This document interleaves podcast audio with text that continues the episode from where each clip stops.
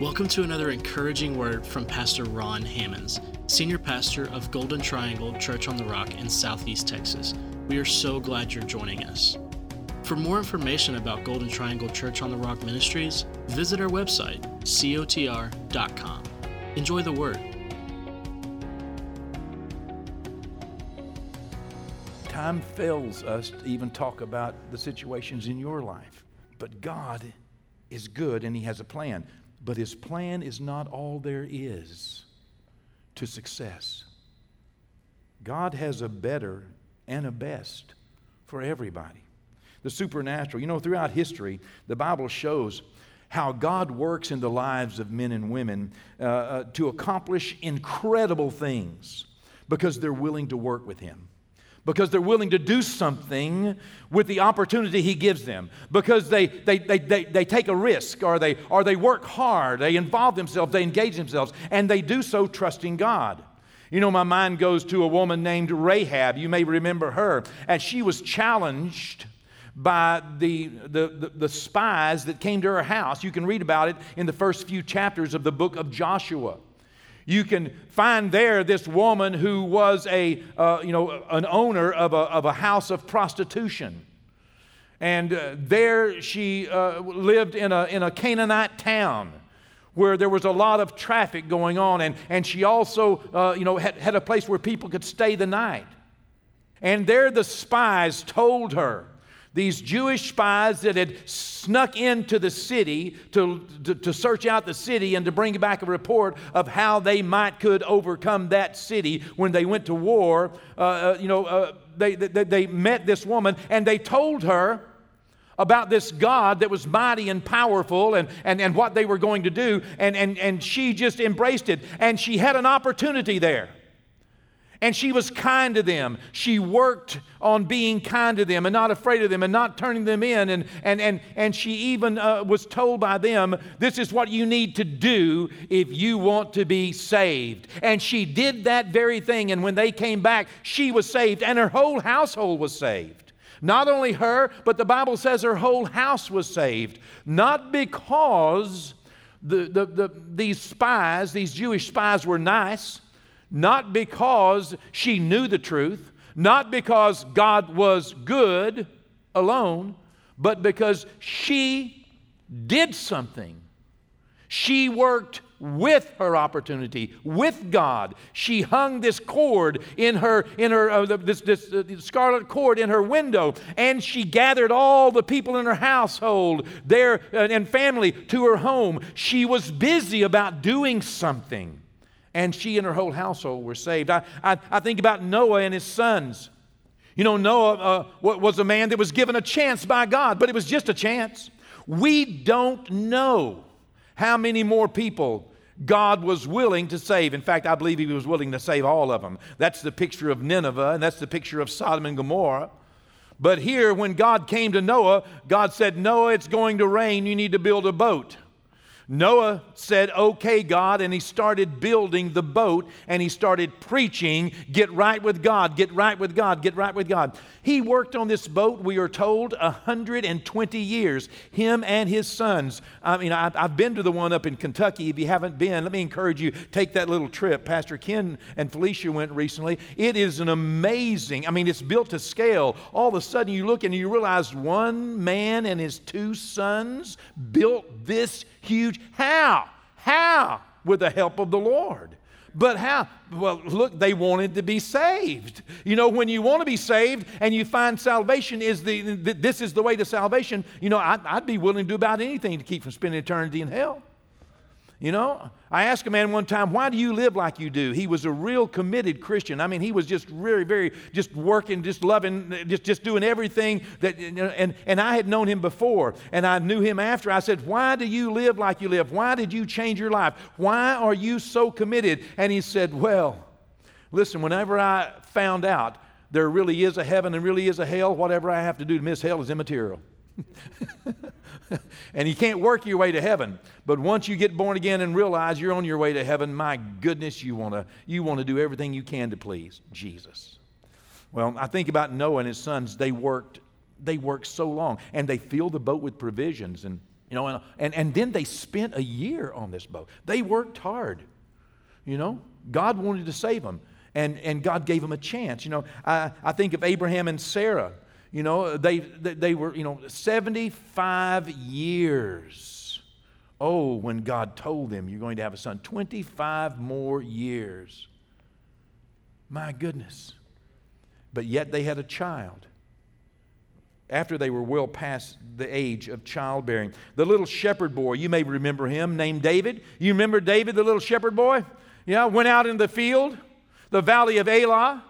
He went out there and found rocks, and this giant, this huge Philistine warrior giant came out to meet him, and David took a rock and killed him. Why? Because God helped him. But I have a feeling that giant would have eaten up the whole army if God couldn't have got somebody to go out there with a rock. You know, I mean, he'd been doing it for 40 days, and up, you know, uh, up now comes David, this, this young boy. There was a guy named Adino.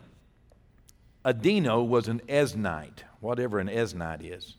But the Bible says in only one day the Philistine army came against Israel's army, and in only one day, in one setting, at one time, Adino took his spear and killed 800 of the enemy soldiers.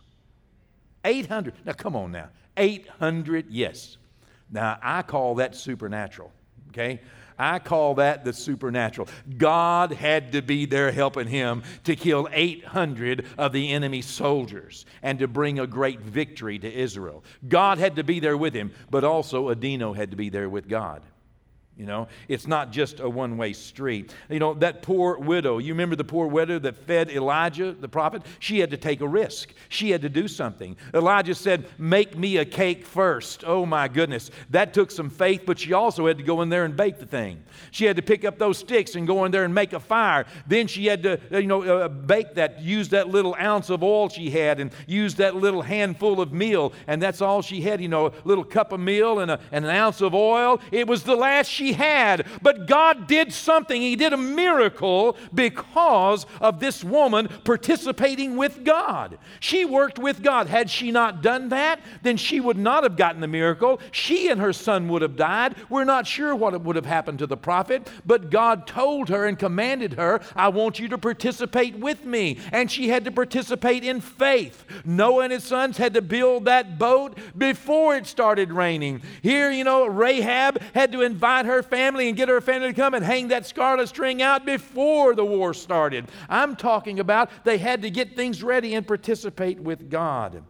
Peter escaped from being executed in jail. You can read about it in Acts chapter 5 because he dared he, he, uh, to sleepily follow an angel through a gate that opened up by itself. And then when he came to, he was outside. He, you know, he was so prone to participating, so prone to following God, so prone to taking the opportunities that God had given him that it caused a literal miracle. Paul and Silas also later in Acts 16 opened up some prison doors and all the prisoners and the chains fell off and the prisoners were set free, born again. Why? Because in their midnight hour, they didn't just sit there bemoaning. You know, God performed performed a miracle. God sent an earthquake. God shook the gates open to that prison. God shook, you know, the chains off. God set them free, but that jailer and his household would never have been born again. Those prisoners would have never been set free, and no telling what would have happened to Paul and Silas had not they prayed and sang a few songs and gave God something to work with. You know, got to participate in my miracle here. I got to turn my attention to God. I got to work with Him.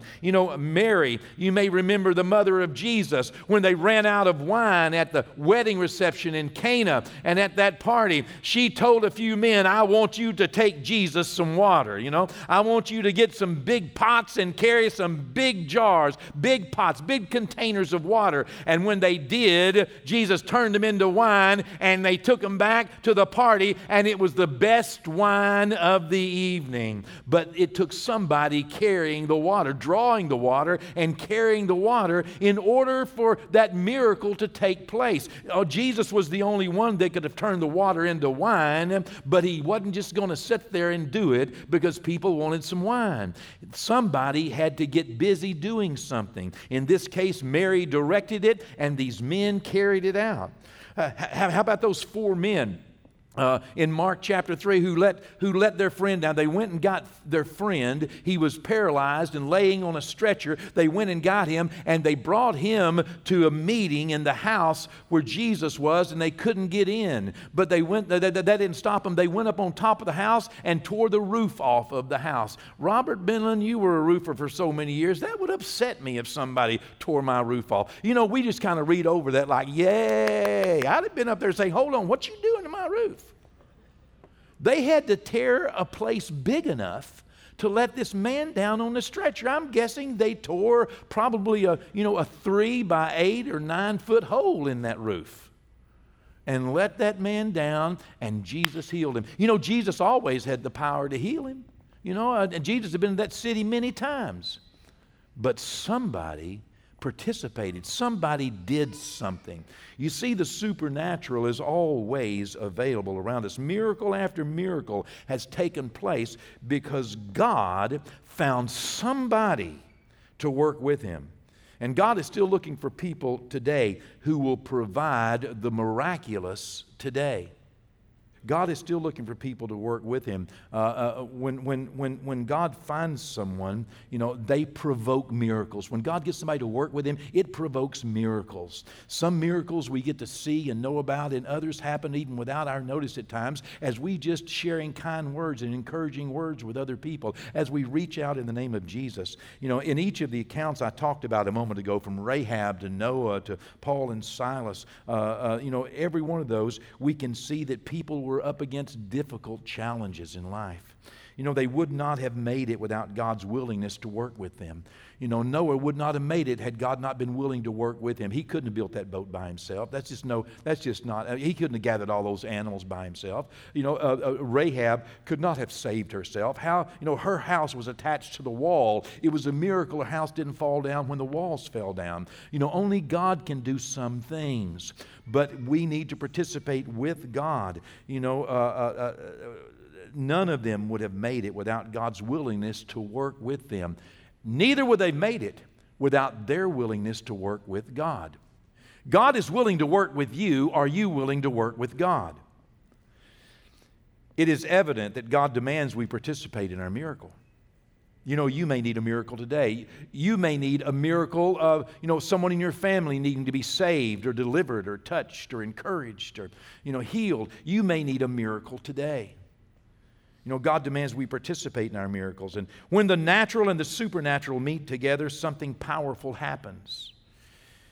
God has always, always intended man to work with him. When God put man in the garden, God provided him an opportunity, but he told Adam and Eve, work the garden, cultivate the garden. Of course, God was going to work with them. Only God could cause the, the watering to come up out of the ground. Only God could, could give them what they needed, but He wanted them to work with Him. God was intending always that man work with Him. Even in a perfect world without sin, God intends that we work with Him. How much more in a world filled with sin does God need us to work with Him? God working with man, man working with God. Personally, I think it's a miracle that God even wants to work with us. That God even wants to work with mankind, seeing how we have collectively treated Him through the centuries, through the millennium. Seeing how we have withheld our support, our love, how we have fallen short of, of, of His will. I don't know why God even wants to work with the human race. And by the way, you know, there is only one race it's the human race, right? There aren't a bunch of races. There may be different cultures and customs and traditions and nationalities and color variations, and uh, but there's only one race. It's a human race. Okay, multiple races is a doctrine of devils to say that some people groups are subhuman and not a part of the human race. So, uh, you know, I'm, uh, you know, I know that's kind of strange, but I just wanted to throw that in there right there. Okay, uh, there are a lot of differences that we encounter with people who are even of the same uh, culture and of the same nationality and the same uh, um, religion, uh, the same ethnicity. that we are. And we also have differences with people who are of different ethnicities than we are, or languages, or, or, or you know, um, uh, political ideologies. Okay? But we are one race, the human race. God created one race of human beings. And we need to really stop letting other people and their narratives uh, uh, shape what we believe and what we hold on to. It's a miracle to me that God wants to work with any of us. Yeah, you know, we're all the same, by the way. We're all the same, you know. You might be lighter or darker than I am, and you might be more conservative or more liberal than I am. You know, you may be, you know, taller or shorter than I am. You may be larger or smaller than I am. You may be more educated, less educated than I am. You may be a, a different a, a religion than I am, but we are all the same. We are one human race, and we are many nationalities and many variations. But uh, just, you know, start thinking about that uh, and, and maybe using that a little more, not divisively, but rather to, for more harmony and unity in how we imagine ourselves and others. The devil has long promoted the heresy that some people, as I said, are, are, are, are not. Uh, as the same value as others. But anyway, I'm amazed that God still wants to work with any of us, especially people that believe like that. But He does. He cares and loves about everybody. There are some things that you just can't you just can't help but just share with, with, with the truth that needs to be said.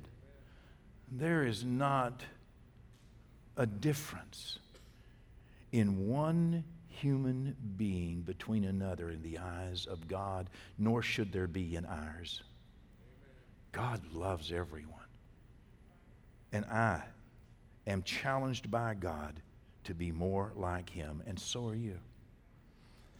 You see, miracles take place. Uh, let me tell you what makes a miracle. When what we are willing to do, this is going to be good. I just, I just coined this one. This is one of my new points. I, I texted it to all the pastors this morning, okay, that I, that I deal with, okay? And no doubt they're saying it in their pulpit like they came up with it. Okay? But when what we are willing to do touches what God is willing to do, miracles happen. When what we are willing to do touches what God is willing to do, miracles happen. We can throw this up against the ultimate test, which is the test of salvation.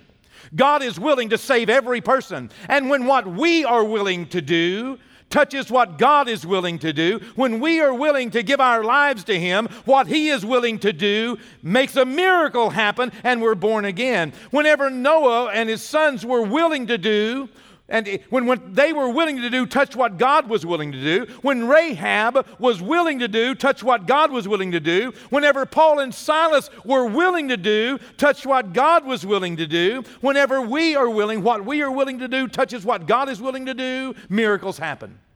You know, God was always willing to feed those people living at the dump site, God was always willing to give them some help. God was always willing to save those gangsters' lives. God was always willing to bring them to Christ. God was always willing to forgive them and accept their repentance. And when what we were willing to do touched what He was willing to do, a miracle happened. God's willing to save people in our lives, are we willing to witness to them? And are we willing to do anything about what God is willing to do? God marries what we can do with what He can do. And that's how He gets things done. That's how God gets things done. He marries what we can do with what He can do. From the garden to the grave, God works with us. And have you ever noticed that God's always seemed to be searching for someone? Always, in all the Bible stories, He's searching for someone who's willing to let Him use them in a miraculous way. God joins the supernatural, uh, which only He can do, with the natural, which only we can do. God relegates, you know, God can't do natural. You might say, oh, God can do anything. No, everything he touches is supernatural. I mean, he can't help it. I mean, he can't, he can't help it. He can't help it. Everything he touches is supernatural. It's because he's just absolutely supernatural. But we have a natural ability to help God do things that he wants done. You know, all four of the Gospels, Matthew, Mark, Luke, and John, record one of the miracles that many of you are very familiar with. It's the miracle of Jesus multiplying the fish and loaves so that the disciples could do what he told them to do. He told the disciples, I want you to feed these people. I want you to provide for them. I want you to get them some food. And they looked out, and there were 5,000 men besides the women and the children. And they said, No way in the world can we do this. Well, he knew they couldn't do it by themselves, but he also knew Jesus also, I mean, that's, you know, 15,000 people. I, I'm going to need some help here, guys, okay? I'm going to need some help.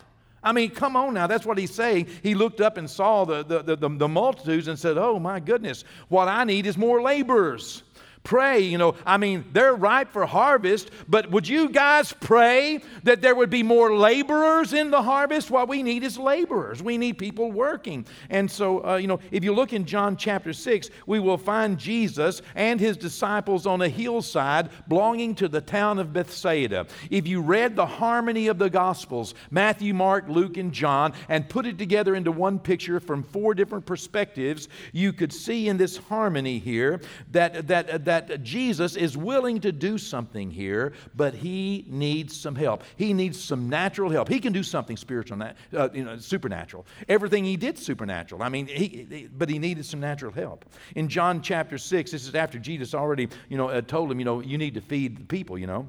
And they said, How in the world can we do this? Matthew, Mark, Luke, and John uh, record this. Uh, verse 9 uh, Andrew, who was Simon Peter's brother, said, uh, Hey, Jesus, there is a lad here who has five barley loaves and two small fish, but what are they among so many? You know, it just seemed like just so, so little. Five barley loaves and two fish. You know, I, I, I heard uh, uh, one time a man try to explain this away that he had said that, well, you know, the loaves were much bigger in those days. What a great miracle. Even a bigger miracle is that a, a, mother would have packed five of those for her son to carry for his lunch that day, and he could have drug them around all over the place. That's a real miracle. Listen, it's a miracle no matter how you touch it. Okay? Here, there's a lad here. We know this lad may not have wanted to give these things up, but evidently he was encouraged to give this little bit that he had over into the master's hand. And so that's what happened. Then Jesus said, Make the people to sit down. Jesus still giving commands to other people to do something. Help me here. Do something. Help me out here. Okay? Get these people to sit down. I mean, I mean there's 5,000 men, as it said, besides the women and children. Get them to sit down. You know, help me out here, guys. And, and, and so you can read from the harmony of the accounts, they sat them down in rows of 50. They organized it. These 12 disciples, and, and, and perhaps even the 70 others who followed Jesus around, they got some other leaders and got some volunteers, and they started sitting these people in rows of 50, and they got them all ready, and they brought these fish and these loaves to Jesus. And there was much grass in that place. He's talking about real grass. Okay? And so the men sat down in the number about 5,000. Then, verse 11, Jesus took the loaves, and when he had given thanks, he blessed them, broke them, and he gave them to his disciples. Now, that's what Jesus did. Jesus just broke and gave them to these 12 guys. Okay, that's where it would have stopped. That's where the miracle would have stopped. If the guys had went, yeah, I am hungry. Hey, thanks, Jesus. Boom, gone. And the disciples went on and gave them to those sitting down. Now, my imagination does not have to be super spiritual but rather fairly logical to imagine that they would have given them to the first person in that row of 50 and they'd walk and given it to the next person. And every person participating would have taken it and, and, and been thankful for it and broken it and passed it on. And so when they did that, uh, uh likewise of the fish, they did the fish, and everybody ate as much as they wanted. Everybody got all they wanted to eat. Why? Not because Jesus all of a sudden became able to do a miracle, and he, sh- he was shocked about it. Not because, oh, God just woke up and decided, well, I guess I could feed people. That's what I could do. No. God was always willing. And the Bible earlier said Jesus knew what he was going to do. He already knew what he was going to do. What was he looking for? He was looking for somebody to participate, for somebody to have something, for somebody to contribute. He was looking for somebody to work with him because he marries the natural with the supernatural. He marries what only he can do with what only we can do. And whenever we are willing, what we are willing to do touches what he is willing to do. He was willing to feed them. He knew what he was going to do. What he needed was the young lad. What he needed was the disciples to do a little research church. What he needed him to do was a little footwork, a little administration. What he needed him to do was to help him out in the distribution of what he was willing to multiply. Give me something, I'll multiply it, and then you can distribute it. Boy, doesn't that just seem like this wonderful thing? Because he is a master multiplier. Give me something, I'll multiply it, and I'll give it back to you pressed down, shaken together, running over. The harmony of the Gospels tells us that Jesus saw that they were hungry. He instructed his followers to help him. You know, the makeup of a miracle is God working with man and man working with God. That's why this miracle happened. That's why it happened. Uh, and let me, let me cut to the chase and tell you what we've discussed today so far, okay? Uh, uh, number one, my newest point to ponder. What we are willing, when, when what we are willing to do touches what God is willing to do, miracles happen. What do you imagine God is willing to do? Do you imagine He's willing to save your friend? Do you imagine He's willing to do that? Then what are you willing to do? Are you willing to pray? For your friend, your family member? Are you willing to just dare to get, you know, uh, you know, something maybe to, to give to them? Or maybe, maybe you could, um, you know, ask someone else. Mary asked someone else to bring some water to Jesus. I don't know what you're willing to do, but when what you are willing to do touches what God is willing to do, miracles happen miracles do happen. They do happen. They do happen. Do you know God was always willing to save my niece Tina? And one day, I became willing. And I got in a car and I drove 150 miles. And all I said is, I love you. You know, if you ever need anything, I'm here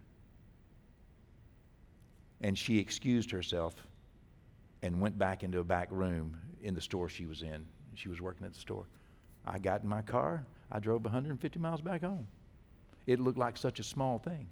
But do you know that day, what I was willing to do touched what God was willing to do? And she gave her heart and her life over to Christ Jesus, you know, and has and and changed her life story after story. You've got story after story after story like that. How God, seeing that somebody else touched God's willingness and a miracle happened. A second thing that we have learned today, and a second thing I, I, I want to encourage you to do, is I want to encourage you to realize we need to give God something to work with. God marries the natural with the supernatural to make miracles, and God demands that we participate in our miracle. Give God something to work with. Give Him something to work with. Let me, let me, let me tell you how simple it is, okay? Uh, it's as simple that when you don't feel good, and you know what you you know what is prescribed is an aspirin. And you have a headache and you need to take an aspirin, for example Give God something to work with. Do what you can do. Give God something to work with. Take the aspirin and trust God for your healing. I can't tell you how many times I have done something that simple and God perform a miracle in my life. Do something with what you can do. Give it to God. Pray to God. It's just that simple that we give God something to work with, that we do something.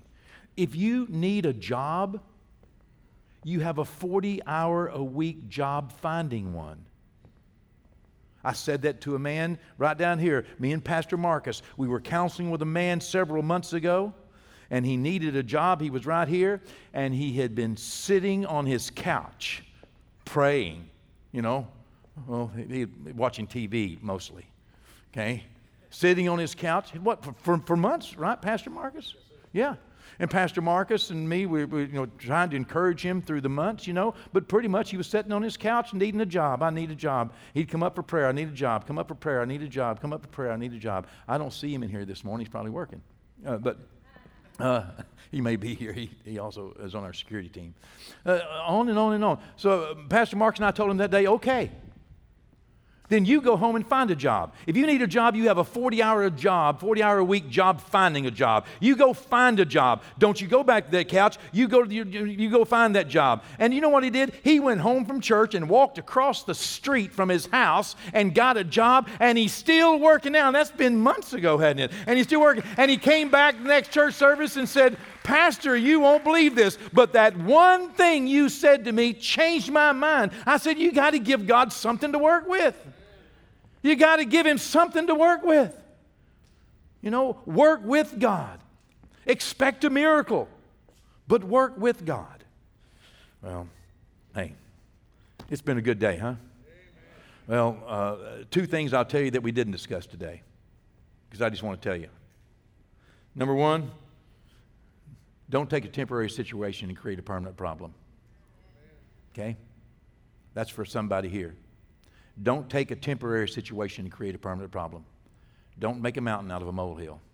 Don't even make a mountain out of a mountain. Okay? Don't take a temporary situation and create a permanent problem. Number two, listen carefully now. Even though you didn't break it, God may still need you to help fix it. Okay? You may be in a situation that's broken and you didn't break it, but God may still need you to help Him fix it. Okay? Don't abandon a situation because somebody else broke it. Don't be mad at the person that broke it and not participate in fixing it. You may not have broke the problem. It may not be your problem. You may not have caused it. But God may need your help to fix it. Thanks again for joining us for another dynamic message from Pastor Ron Hammonds. Visit COTR.com and subscribe to all of our social media platforms to stay up to date. As well, receive more encouraging messages from our pastor and details of the work we're doing both in our community and communities like ours around the world. Today and every day, God bless.